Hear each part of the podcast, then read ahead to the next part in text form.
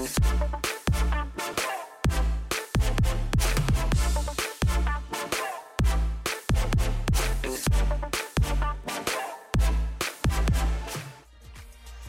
everyone, we're so glad that you've tuned in for this message today.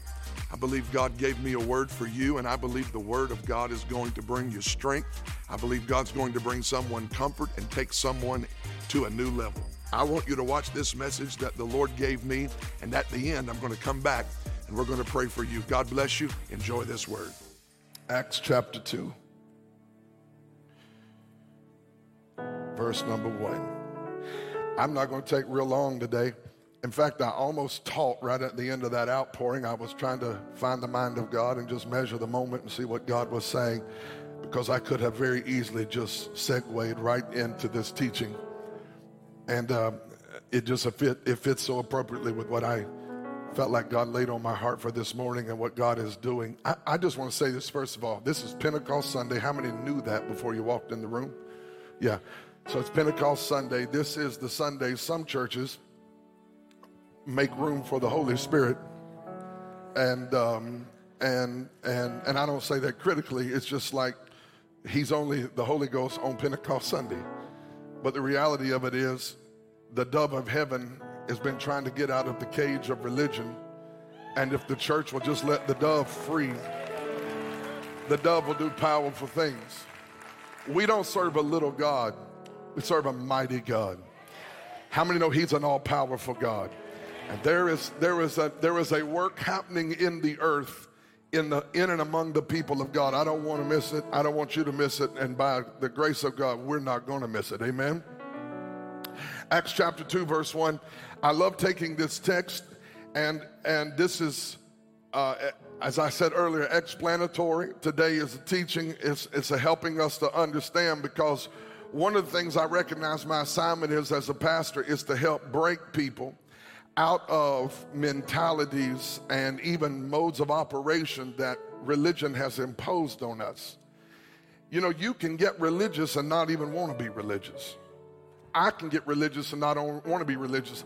But but if we just find ourselves in a rut believing and, and, and only believing what we've only always heard, then we can we can actually limit ourselves because as a man thinks in his heart, so is he. So if you're thinking, uh, if your thinking is is is simply a product of what you've always been taught, you may not be able to think above and beyond where you've always been. But the Spirit of the Lord will give uh, His men and women a word, and the word is meant to bring a spirit of wisdom and revelation and enlightenment to your heart, so you can step out of limitations that you have previously been bound in and step into the outpouring and the blessing that God has for you. And I simply say that because as God continues to bless our church and grow it, people who have never been part of a charismatic Pentecostal church come in here and think, what is going on? And I'm not intimidated by those questions. Neither was Peter intimidated in the book of Acts, the second chapter. People started saying, These men are drunk. Peter said, No, no, no, it's nine o'clock in the morning. People don't get drunk in the morning. This is that which was spoken by the prophet Joel. In the last days, I'll pour out my spirit. And so he explains it because he doesn't want people not to be able to enter the moment simply because they don't know. And I don't want anyone to come to a church and like the atmosphere but never step into the one who causes the atmosphere. We are not we are not excited and free because we're Pentecostal. We are Pentecostal and excited and free because the one who brings freedom is in this building and has been moving since we came up on the property today. So so the Holy Ghost is not a flavor. The Holy Spirit is not an option in many places it's optional if the spirit of god but you can't you can't make god optional it is not just God the Father and God the Son. It is God the Father, God the Son, and God the Holy Spirit, the triune Godhead. And I don't know about you, but I'm thankful for the last few weeks we've been able to be reminded of the one that many tried to forget. He is God. The Holy Spirit is God. Acts 2 1 through 4. Let's jump right in. when the day of Pentecost, I, I, I need you to underline this next phrase had fully come, Underline fully come. That's where I'm going today. When the day of Pentecost had fully come, they were all with one accord in one place, and suddenly there came a sound from heaven. Suddenly there came a sound from heaven. Suddenly there came a sound from heaven as of a rushing mighty wind, and it filled the whole house where they were sitting. And there appeared unto them cloven tongues, divided tongues as of fire, and one sat upon each of them. And look at verse 4 and they were all filled with the Holy Spirit. They were all filled with the Holy Spirit. Everybody in the room got filled with the Holy Spirit. And they began to speak with tongues as the Spirit gave them utterance. And I want to talk today for a few minutes about living in the overflow. Look at somebody, tell them, neighbor. Come on, tell them like you love them. Neighbor, you and I, you and I, and everybody who came with you is intended to live in the overflow. In the name of the Lord. Bless the people in Jesus' name. Amen. You can be seated.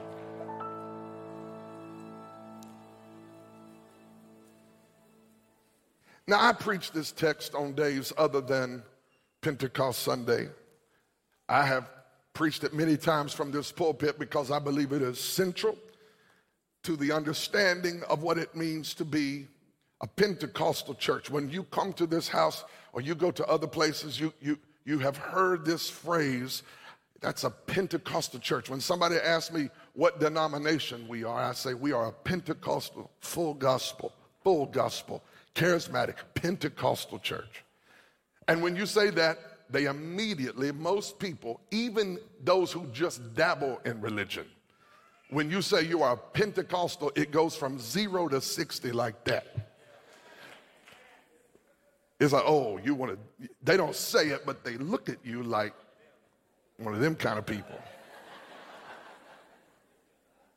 And I understand that because we live in a natural world and we think we serve a natural God and we go many times to a natural church. And we sing natural songs and we preach natural sermons and we do natural ministry and all that's wonderful. But somewhere in this world, in this moment we're living in, we need some supernatural. And Pentecost is the inaugural moment where God said, I'm not just going to have one Messiah who is leading just 12. This one Messiah, Jesus, is coming back to heaven.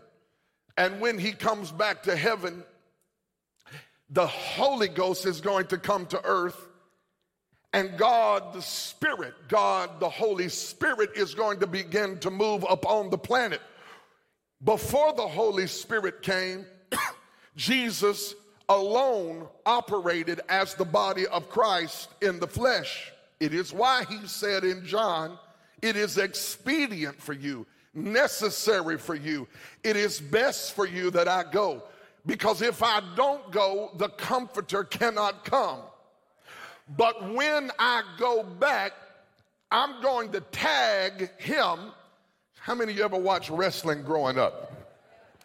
Uh huh, the tag team matches it was illegal for both men to be in the ring at the same time. So, in order for the other partner to be able to enter the ring, the one in the ring had to go over and tag the neighbor, the, the partner. And when he tagged them, they swapped places, and the one outside of the ring entered the ring. Y'all know this, man. If you watched wrestling back in the 80s when it was real, I don't know about all this stuff happening in today's world.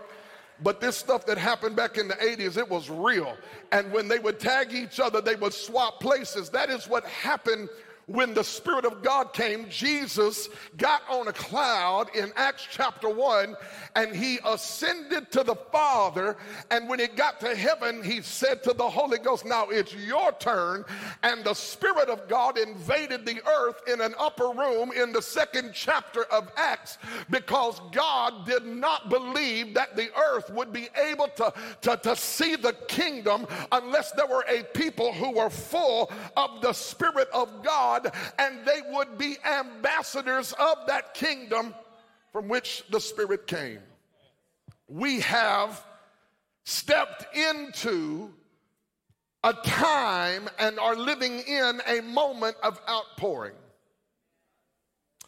And what I find interesting about this text is that the Bible says when the day, the day, everybody say the day, the day of Pentecost, when the day of Pentecost, now you must understand something. Let me explain this for everybody in the room. This was a day, but it happened in a feast. There's a reason why they were all assembled in Jerusalem here in Acts chapter 2. They did not come for revival. They got revival, but they came for a feast. It was a feast, don't miss it, that was 1,500 years old. It actually began in the book of Exodus 50 days after Passover. Everybody say Passover. You know what Passover was? It was the moment when the death angel passed through Israel, uh, passed through Egypt, and the Bible said that God spoke to Moses, told him to kill a lamb, take the blood of the lamb with hyssop, put the blood over the doorpost, the door of the homes they lived in in Egypt, he said, put the door, put the blood over the doorpost, Moses. Tell them to put the blood. Every family needs a lamb. Every family needs the blood. Put the blood over the doorpost. And when the death angel passes through Egypt, I'm going to smite the firstborn of Egypt. But if I see the blood, I will pass over you. Boy, we used to sing that song growing up in the church. Y'all may not remember that one. When I see the blood, when I see, anybody know that song? We used to sing it growing up in the church. The whole, the ladies shouted all over the place, and the brothers got down and wept because there's power in the blood of the Lamb. And when the death angel and the enemy and darkness come to your house, you better have more than a church membership. You better have more than a Bible with dust on it sitting up on the coffee table. When the enemy comes by your house, you better make sure you got the blood applied, not the blood blood of Buddha, not the blood of Allah, not the blood of religion, but the blood of the Lamb. And I want to tell you that the Lamb is not on the way, the Lamb has already come. And I need to testify on my way to my assignment today that the blood of the Lamb still works. The blood will keep the devil off your children, the blood will keep the devil out of your mind, the blood will keep the devil out of your body. The blood of Jesus has power. I don't know about you, but I'm here today because of the blood. Had it it not been for the blood, I'd have lost my mind. Had it not been for the blood, I would have lost my way. Had it not been for the blood, COVID might have took me out last year. But I need to pray. I need to praise God today for the blood. Everybody in here saved ought to praise Him for the blood. You ought to be thankful that on a hill far away stood an old rugged cross. It is the blood that kept you.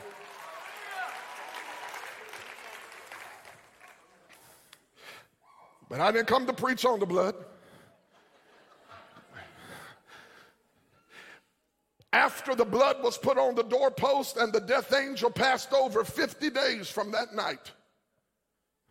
50, everybody say 50. That's what Pentecost means. It means 50.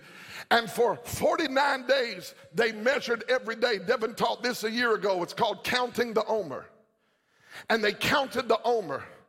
And what you must understand is that the feasts of the Old Testament and the holy days of the Old Testament are trying to paint a prophetic picture that would lead us to an understanding of the ministry woo, and the totality of the person of Christ.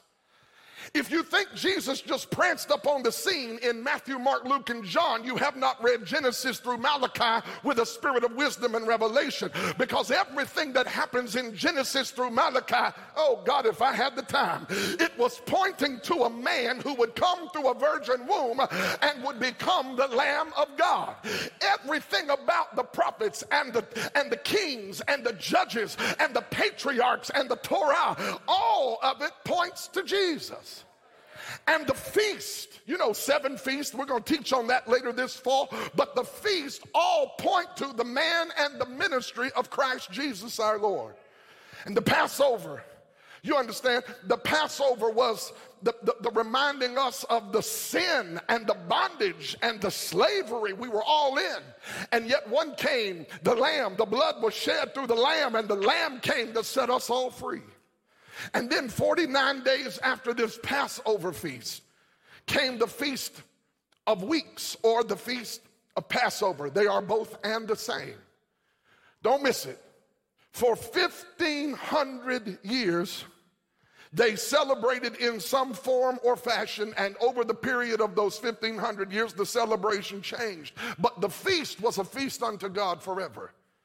And so, although the feast and the way they celebrated and commemorated it may have changed, the feast was kept because the feast was put on the calendar of God by God Himself. And you may not be Jewish, but you better know what kind of calendar God operates by. And so the Bible says in Exodus and in Leviticus and in Deuteronomy that something powerful would happen on this feast of weeks or feast of Passover.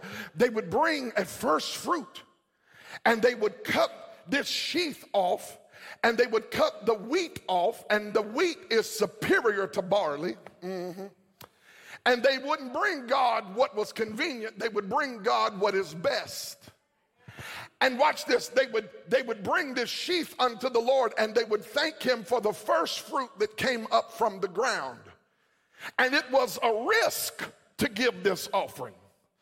Because essentially what they were saying is, I'm going to take some of what I could have eaten, but instead I'm going to offer it to God. You must understand that when God asks you for something, and, I'm not just talking about money, I'm talking about anything you got time, talent, treasure, testimony, whatever it is you got. When God asks you for something, He will never ask you for something you don't have, but He will often ask you for what you want to keep.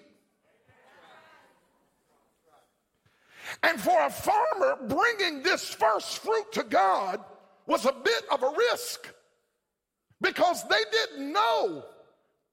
Well, let me say it this way they knew this without God, there would be no more harvest.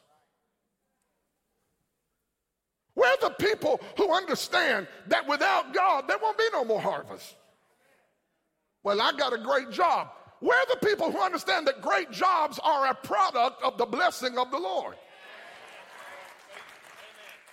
Is anybody in here, honestly, in a job that you probably are not qualified enough to have. I'm not, I'm not talking about against qualification. You ought to be able to educate yourself and qualify yourself as much as you can. But I just believe I serve a God who, no matter how much you prepare, He'll always bless you beyond your preparation and take you beyond your ability. Because what kind of glory does God get if you can take credit for the life you got? What if God wanted to bless you with such a harvest that when it got through with you, everybody looking at you said, I know where he came from, I know where she came from, and there is no way but God for her and for him to have what that you're looking at somebody like that. It's a harvest. It wasn't just a harvest of tangible things, however, the harvest was a prophetic declaration of the harvest of souls that were coming in. It was, it was the first fruit. It was the, it was the beginning, but it was not the end of harvest. This is where we got to, we got to get some understanding in the church. We think harvest is seasonal. In the kingdom, harvest is perpetual. I'm not just I'm not just going to live one month out of the year believing it's harvest time. I do believe there are times when God speaks prophetically and he puts a, a spotlight on a certain thought or a certain thing he is doing. I get all that. And there have been times we walked to this pulpit and said the next three months are full of harvest. But I want to tell you right now, there, there is a people that God is raising up who understand that, that, that harvest is not just something you visit occasionally. Harvest is something we step into perpetually because He is not the Lord of what used to be, He is the Lord of the harvest now. Jesus told the disciples, Look on the field. The fields are white and ready for harvest now. The only thing missing are laborers. I present to you, family, that some churches are not experiencing harvest of souls, not because it's not their season, but because God can't find any servants who will go into the field. Y'all not helping nobody today. We, we blame the lack of harvest on not being our season. When in reality, if we would all do the work of an evangelist, today at lunch could become harvest time, and today at the gas station could become harvest time, and tomorrow when you go into your work and sit at your cubicle, it might be harvest time. You say, Pastor, I ain't seen nobody get saved in a while. Well, I have, and the reason we have is because harvest is always in effect. He is the Lord of the harvest. And when the Feast of Pentecost and the Feast of, of Weeks, same thing, when it happened, it was a prophetic announcement of what was on the way. But every Pentecost in the Old Testament, every promise of the Spirit in the Old Testament was preparing us for the fulfillment and the inauguration of the day of Pentecost, don't miss it, fully coming. I hope this makes sense. This is how I feel like God showed it to me. 1500, actually 1451 BC, the first Pentecost, the first feast happened. 1500, almost 1500 years of Pentecostal feast. Another hundred years, another hundred years, a prophet named Zechariah, a prophet named Habakkuk, a prophet named Isaiah, a prophet named Ezekiel. All of them kept saying, A day is coming when the Spirit will be poured out on your sons and daughters. The Spirit will be poured out on the house of Israel. The Spirit will be poured out upon the people. Uh, in Ezekiel, he said that I'm going to put a new heart in you, and I'm going to give you a heart of flesh rather than a heart of stone. And 1,500 years of God pouring in the cup of Pentecost. And in Acts chapter 2, the day of Pentecost was fully come. Now, let me explain something before I make myself happy. When the Bible said fully come, everybody underlined that word fully come. Because in the Greek, it is one word.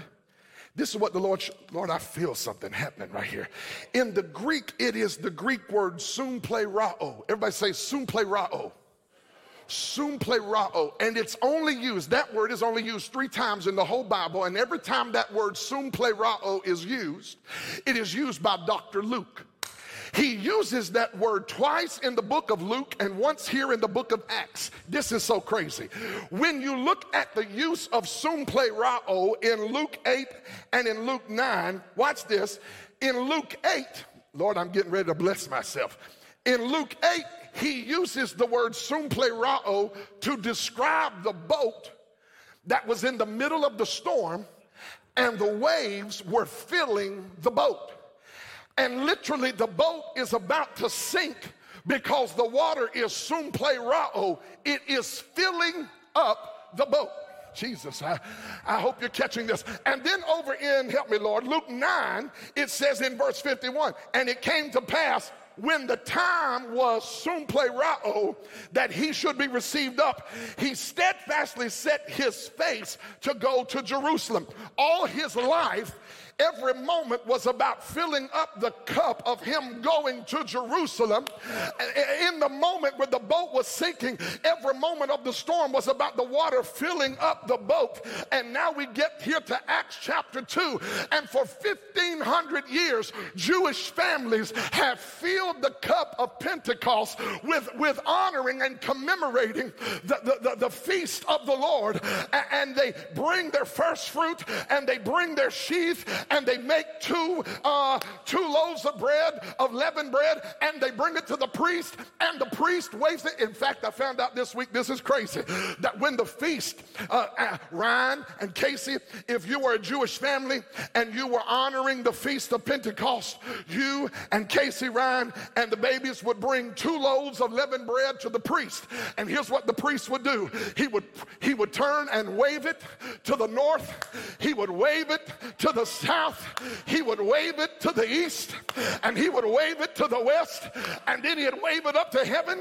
And then he'd bring it back down and wave it in the earth. Somebody said, Why did he wave it? Well, if you understand the power of the two loaves, oh, I feel like preaching right here.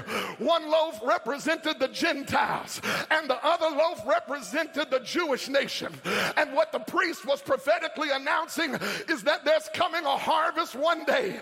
Oh, yes. It's not just a Jewish harvest, it's going to be a Gentile harvest. And I want you to announce to everybody that from the north to the south, from the east to the west, from the, from the western hemisphere to the eastern hemisphere, from the northern hemisphere to the southern hemisphere, on heaven, on earth, there is nobody who is outside the scope of this harvest. That, oh, I came to preach about an international outpouring. I came to preach about a multinational outpouring. This ain't just a Jewish thing. This is an all ye people kind of thing. Everybody, you know, your mama and all of them, everybody can be saved. Slap somebody, tell them it's about harvest time.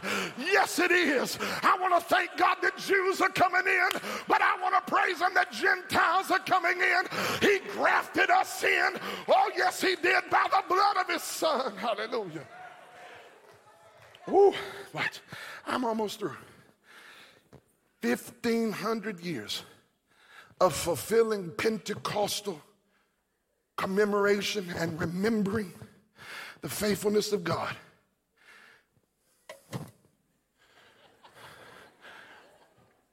But it still wasn't full. 1,500 years almost of going to the temple and bringing offering. 1,500 years of going to Jerusalem and giving God thanks for his faithfulness in their field.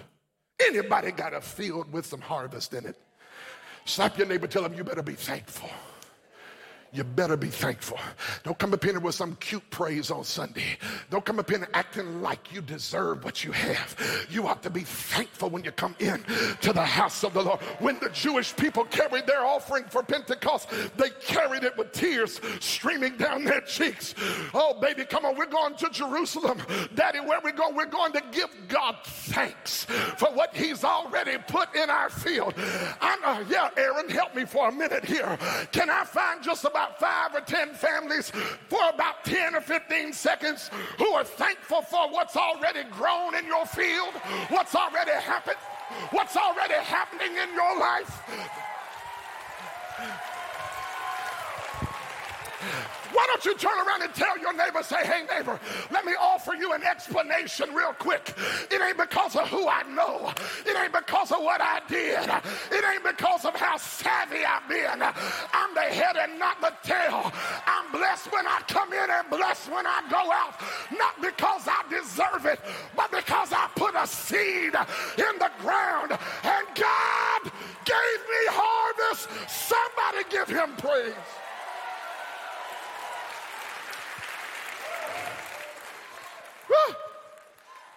Basha, 1,500 years.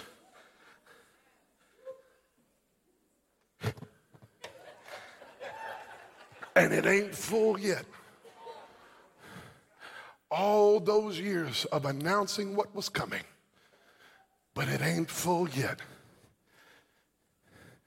Soon play Ra'o is about to happen in Acts chapter 2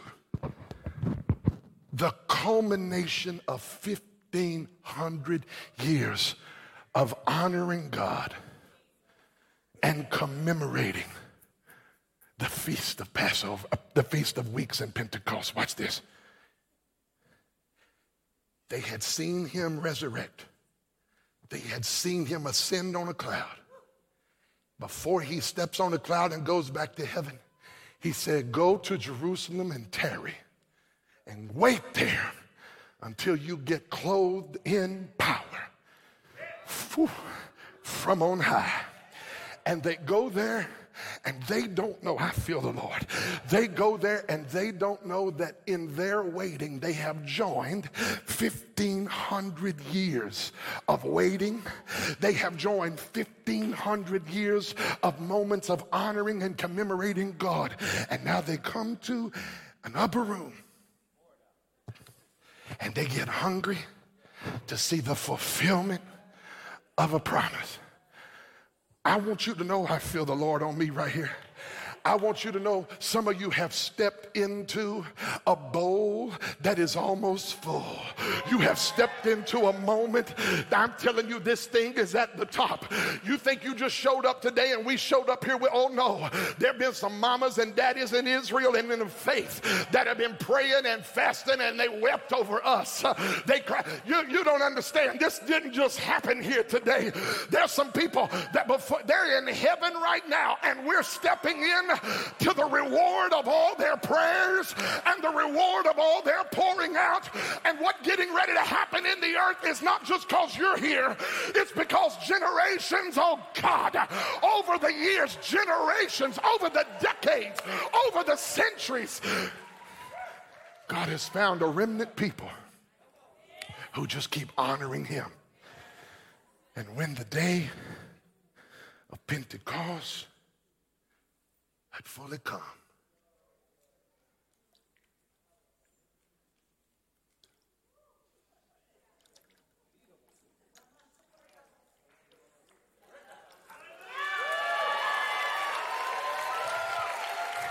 What is that, Pastor? What is that? That is soon play rao. The cup couldn't hold anymore. And so now I feel the Lord on me. Now, the only thing that can happen is that the promise and the power begin to overflow.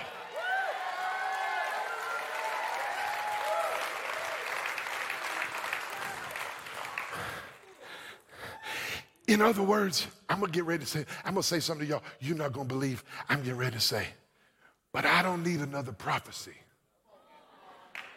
about what's on the way. I already know. Y'all missing what I'm saying? You're missing what I'm saying. I don't need another prophecy telling me that a great revival's coming. There is no other option but an outpouring because every prophecy has already been I'm getting ready to run. I said, I'm getting ready to do something. I just want to tell some religious somebody, I'm not waiting on another prophet to tell me an outpouring is coming. He poured it out in Acts 2, and the devil doesn't know how to turn it off. Slap your neighbor, tell a neighbor, let it overflow. Let him overflow. You don't need somebody to lay hands on you. All you need to get is a revelation that this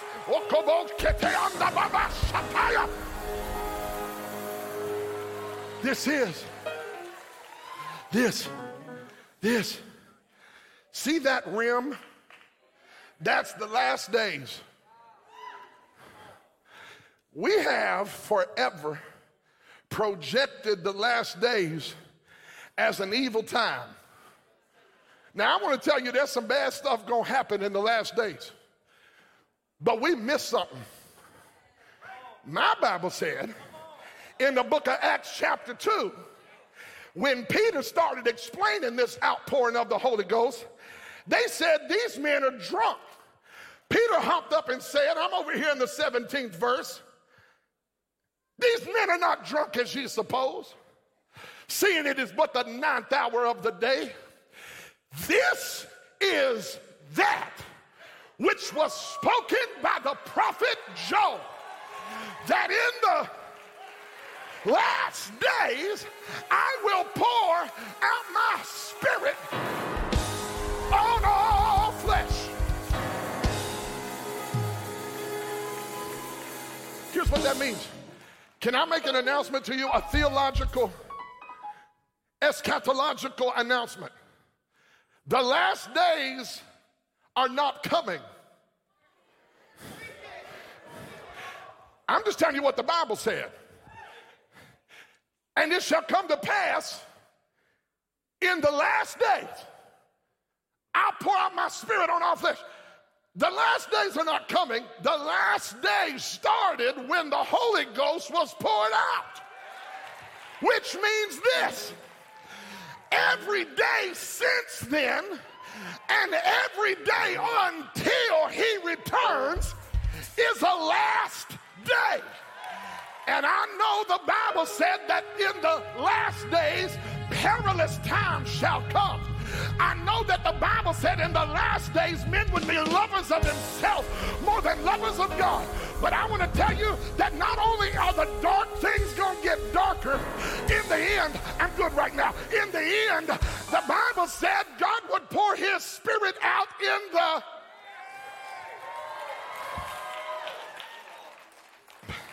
So every time I come to church,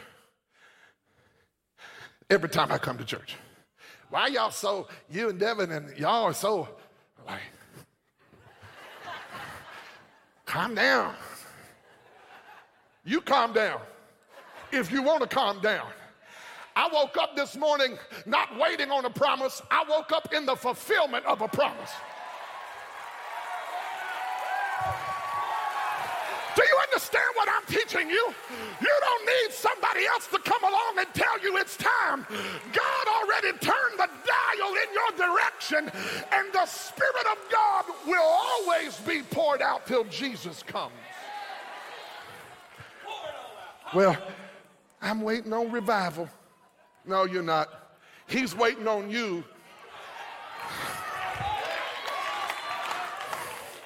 He's waiting on you because sumplerao has already happened. The day of Pentecost is not fully coming, it has fully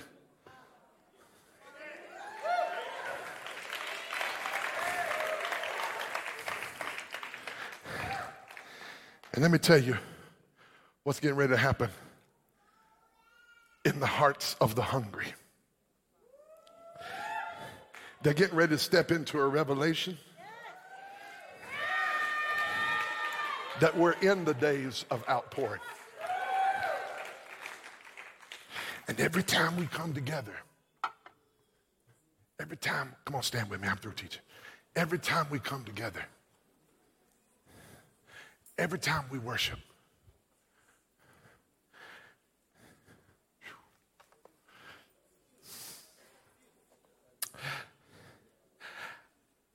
I believe God values sensitivity.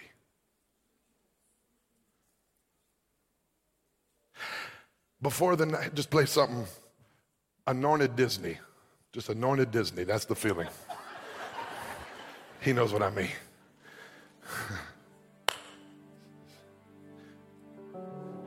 In 2014, when the 90 day revival hit, there was no sensitivity in my spirit. I walked in that door knowing, knowing, knowing, knowing where we were going and when we would end. There's nothing wrong with having a plan. There's nothing wrong with practicing your plan.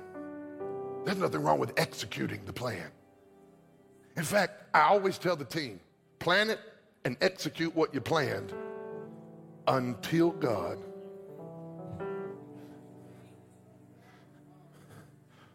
pour something fresh. I want to even say something a little deeper. I'm not waiting on revival. Now, I need revival in my nation. But there's a problem if a church has to have a revival every year. Are y'all not going to like me for this? If do you understand what the word revival means? It means to bring back to life something that was dead. Well, my question is, when did you die?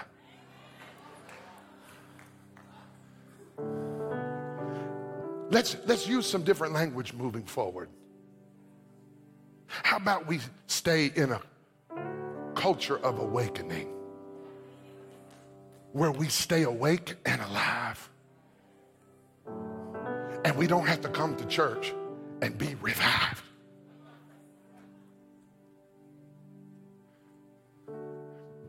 Let it overflow.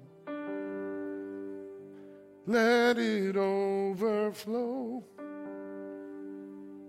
Let it overflow. Let it overflow.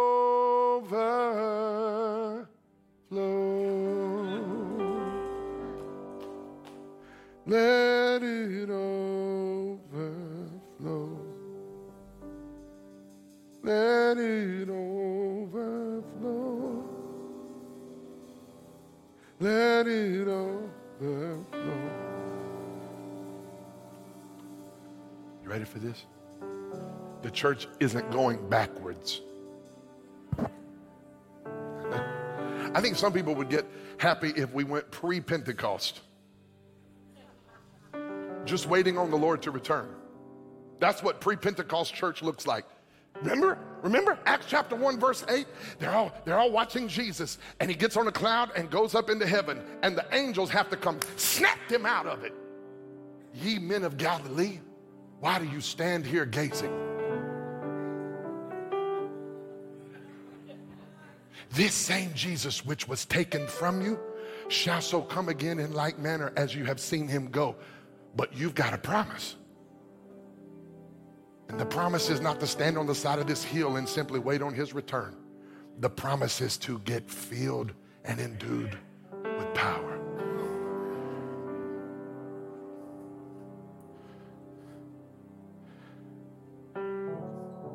I want to pray for people today who feel like their cup is empty, or maybe it's just half full.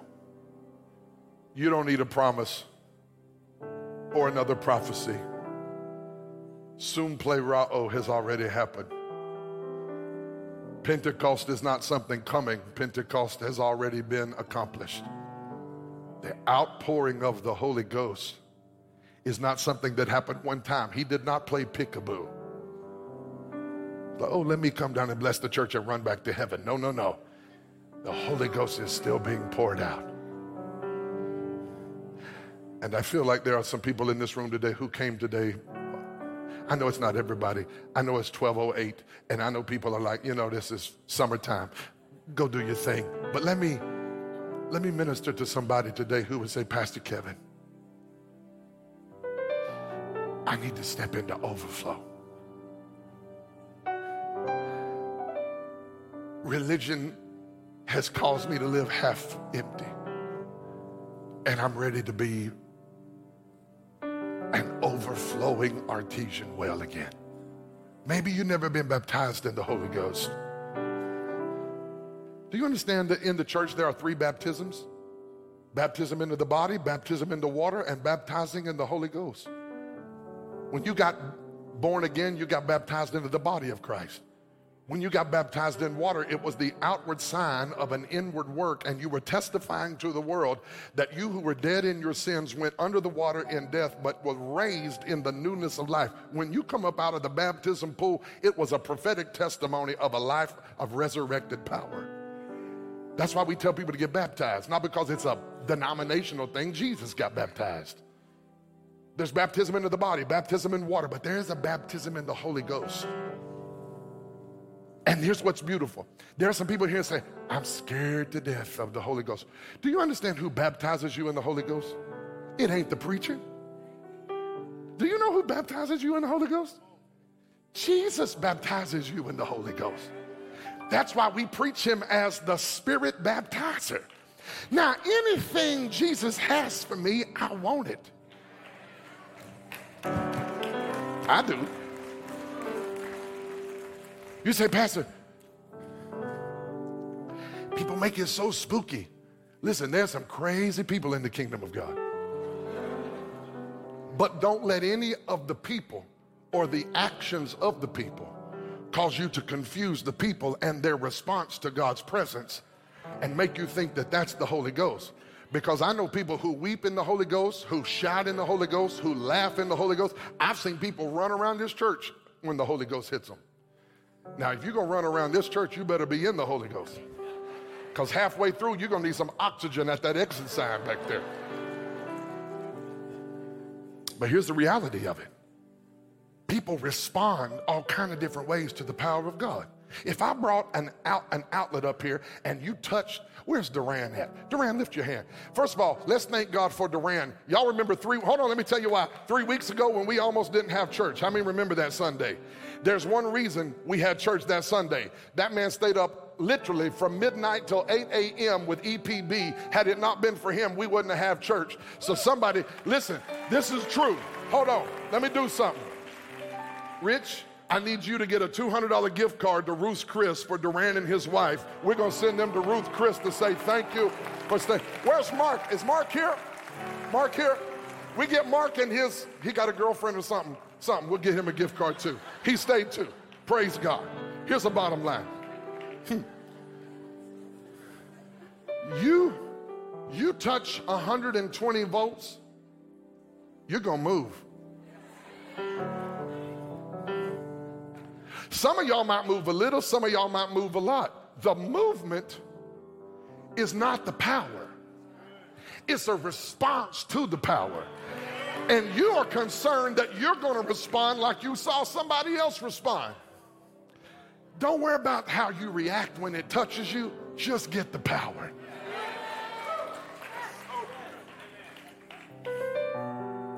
In fact, woof, this is what we call quickening. You ever seen somebody who just, might sometimes it happened to me. You're just operating, and all of a sudden the Holy Ghost will hit you, and you get woof, quickened. We call that quickened. What was that? Power shooting through my spirit. You say, I didn't feel that. Uh, you're not the power source. You may never get quickened like that. You may never fall. You may never run. You may never shout. You may never, you may, ne- don't worry about what you do. Just don't miss it because of what other people do. The beautiful thing about this house, we don't condemn how you respond or when or what it look. Just take him in. How many want more of him? Lift your hands right now. Lift your hands. I want to take, it is 1211. For those who are thinking and wondering, I'm going to take the next four minutes and I believe God is going to fill every person in this room afresh with the Holy Ghost that has their hands up in the air. I, I know you have Him. I'm not talking about if you, if I'm talking about if you're hungry for God and if you want the Spirit of the Lord to fill you, just throw your hands up right now. God, I'm asking you to fill people with the Holy Spirit right now. I'm asking you to fill people afresh with the Holy Spirit right now. Somebody in this room is hopeless. Religion left their cup half full. Religion left them feeling like they couldn't. Religion left them feeling like their best is behind them. But the spirit of religion is broken right now. Come on, just open up your mouth. Open up your mouth and begin to praise God all over this room. Just begin to praise Him. Nobody ever got filled with the Holy Ghost that didn't want Him. And if you want Him, I just want you to begin to ask Him to fill you afresh with His Spirit. Fill us with power. Fill us with strength. Fill us with life. I thank you that the Holy Spirit has already been poured out, and today we're stepping into a fresh and a, and a new and, a, and a, a different outpouring. It's not what you did last week, but it is the same God pouring it out do it again. Come on, reach over and lay your hand on your neighbor's shoulder. God's to God's to fill some people today. God's to strengthen some people today. Listen to me right now. A spirit of weakness is being broken off the church. A spirit of carnality and lust is being broken off the church. A spirit of insecurity and fatherlessness is being broken off the church. Right now, you're coming into fresh strength and fresh power. Receive ye the Holy Ghost in the name of Jesus. A spirit spirit of fear is being broken off of the church right now. In the name of Jesus, receive ye the Holy Ghost. Receive ye the Holy Ghost. God, break and snap every yoke of bondage. Break and snap every yoke. Come on, keep praying. Keep praying. People are beginning to receive break and snap every yoke of bondage. Let a spirit of weakness be broken today. Let a spirit of defeat be broken off of them today. May the power of God rise up within them today. Out of your belly will flow rivers of living water today. Oh, come on, keep praying. Come on, keep praying. The old saints used to say, hold on, hold on. Don't quit praying till you get what you came for. America needs a praying church. Your family needs a praying church. This city needs a praying church. The Bible said in Acts chapter 4, verse 31, and when they had prayed, the place where they were assembled was shaken, and they were filled with the Holy Ghost. I want somebody to call on the name of the Lord until it begins to fill you. So, we need the real thing, Lord. We need the real thing, Lord. We need the real thing, Lord. We don't want religion, God. We don't even want to talk in unknown tongues unless we're filled with your spirit. Fill us with the Holy Ghost. Fill us with the Holy Ghost. Fill us with the Holy Ghost. Hallelujah. Hallelujah. Hallelujah. Hallelujah. Some of are about to mess around and jump in the river. Some of you are about to mess around and jump straight in the river of God. Oh, it'll free you. It'll loose you from religious bondage. You ought not stand on the side of the river and watch it flow by. You ought to step into the river of God today and let the Holy Ghost fill you. Do it, Lord. Do it, Lord. Do it in the name of Jesus. Do it in the name of Jesus. I praise you, God. Oh, I praise you. Friend, I believe God is speaking to hearts right now. This message, I pray, has stirred you, and there are some who are watching this message who are waiting on the opportunity to give their heart to Jesus Christ. Listen, the greatest day in your life is the day that you give your heart to Jesus Christ and allow Him to become the Lord of your life. And if you want that opportunity, then right now I want to pray with you. You know, the Bible says in the book of Acts that God commands men and women everywhere to repent, to turn from their sin, and to turn to the living God. And the message of hope today for you is that no matter how messed up you are, no matter what you've done, no matter how far away from God you feel, He is only one prayer away. Would you turn your heart toward Him right now? Just say, Dear God, save me, forgive me, cleanse me of my sin, and make me new. I, I confess you as my Lord and Savior, Jesus, and I'm asking you to be the King of my heart. In Jesus' name, amen. Listen, friend, if you prayed that prayer, let us know today. We want to make sure you have a Bible. We want to make sure you know that as a local church here in Chattanooga, Tennessee, someone is praying for you. We hope to see you soon if you're in the Chattanooga area, and if not, get in a Bible believing church somewhere and grow in your purpose in Christ. We love you. We're praying for you today. God bless you.